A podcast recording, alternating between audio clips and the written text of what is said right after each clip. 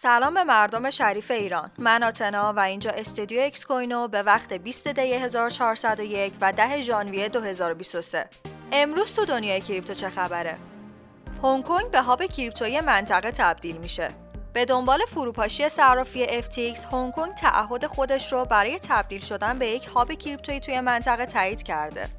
وزیر مالی هنگ کنگ روز دوشنبه طی نشست وبیناری که توی سایبرپورت برگزار شد اعلام کرد از اونجایی که یک سری از صرافی ها به دنبال هم سقوط کردن هنگ کنگ به نقطه با کیفیت برای شرکت های این حوزه تبدیل شده و همچنین اضافه کرد که این کشور چارچوب نظارتی قوی برای رمزارزها داره که با هنجارها و همچنین استانداردهای بین المللی مطابقت داره.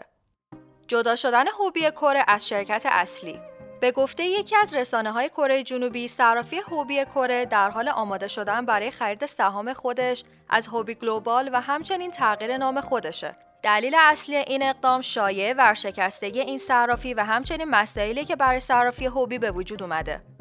افزایش استخراج بیت کوین توسط کور ساینتیفیک در بحبوحه زمستان. شرکت استخراج کور ساینتیفیک علیرغم اینکه مجبور شده به خاطر طوفان زمستانی شدید توی آمریکا فعالیت خودش را کاهش بده تونسته تولید ماهانه بیت کوین رو توی ماه دسامبر 5.8 درصد بالا ببره. جالب اینجاست که این شرکت بین ماهای نوامبر و دسامبر فعالیت مراکز استخراج خودش رو کاهش داده بود اما توی این مدت با افزایش hash rate استخراجش از 15 و 4 به 15 و 7 اگزاهش بر ثانیه تونسته استخراج بیت کوینش رو بالا ببره.